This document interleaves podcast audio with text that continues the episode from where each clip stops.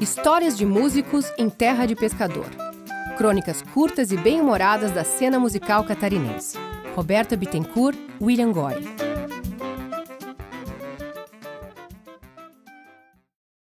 Aquela do Voyage Vermelho. Em meados da década de 1990, acontecia o Blue Jazz Festival na cidade de Blumenau, no Teatro Carlos Gomes. Organizado pela Fundação Doutor Blumenau, o festival reunia músicos locais e de outros estados e nomes de grandes projeção da cena musical brasileira, como Sivuca, Hermeto Pascoal e Tito Martino. Um saxofonista conhecido e experiente da cidade de Itajaí conta que um amigo violonista e compositor recebeu um convite da organização para tocar no festival. O cachê era generoso e incluía estadia em hotel. Rapidamente, chamou alguns parceiros e formou logo um quinteto, duas guitarras, um baixo, uma bateria e um saxofone. O festival tinha duração de cinco dias e começou em uma terça-feira. A banda de Itajaí abriu o show da atração principal, a tradicional Jazz Band de São Paulo, e no sábado tocou no encerramento com a cantora Leni Andrade. Naquela época, o saxofonista foi para Blumenau com um carro do pai emprestado, um Voyage vermelho, estava com a lanterna esquerda quebrada e tinha um amassado na lateral, mas nada que pudesse atrapalhar a aventura musical que tinha pela frente. Pelo menos, era o que ele achava.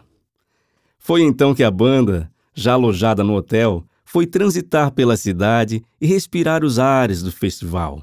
Tinha recebido a notícia de que o cheque com o cachê já estava disponível e, por isso, todos aproveitaram para ir ao banco, na época o BESC, que ficava no centro da cidade, ao lado do teatro. Chegando à frente do banco, para não entrar todos juntos, apenas um deles entrou na agência.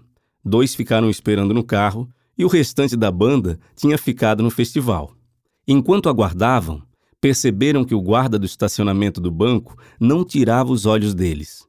Ficaram intrigados por um momento, porém logo lhes veio à cabeça que músico é bicho estranho mesmo aos olhos de algumas pessoas e riram da situação.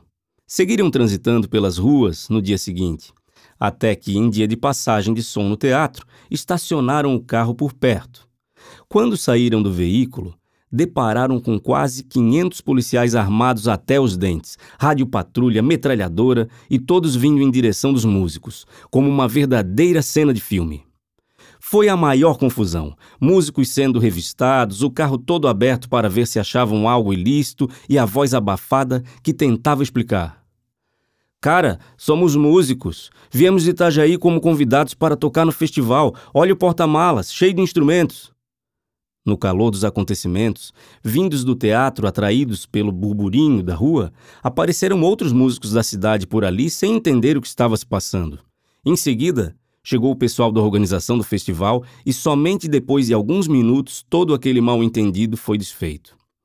A notícia espalhou-se como um rastilho de pólvora. E naquele momento, os músicos de Itajaí já estavam mais famosos que a atração mais esperada daquela noite. Naquele fatídico e quase trágico fim de tarde, os músicos ficaram sabendo que o carro vermelho foi monitorado pela polícia e taxistas da cidade porque naquela semana houvera uma denúncia de bandidos que assaltaram o Besque de Gaspar em um Voyage vermelho com um amassado na lateral. Daquelas infelizes coincidências que acontecem quando se está no lugar errado na hora errada. Passado o susto, já a caminho do hotel, som rolando no carro, conversas e risadas, de repente um sinal para parar o carro. Uma barreira formava-se na frente deles e mais uma vez.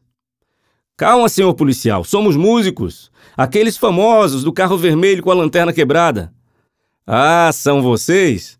Desculpem, podem passar. Nota de rodapé.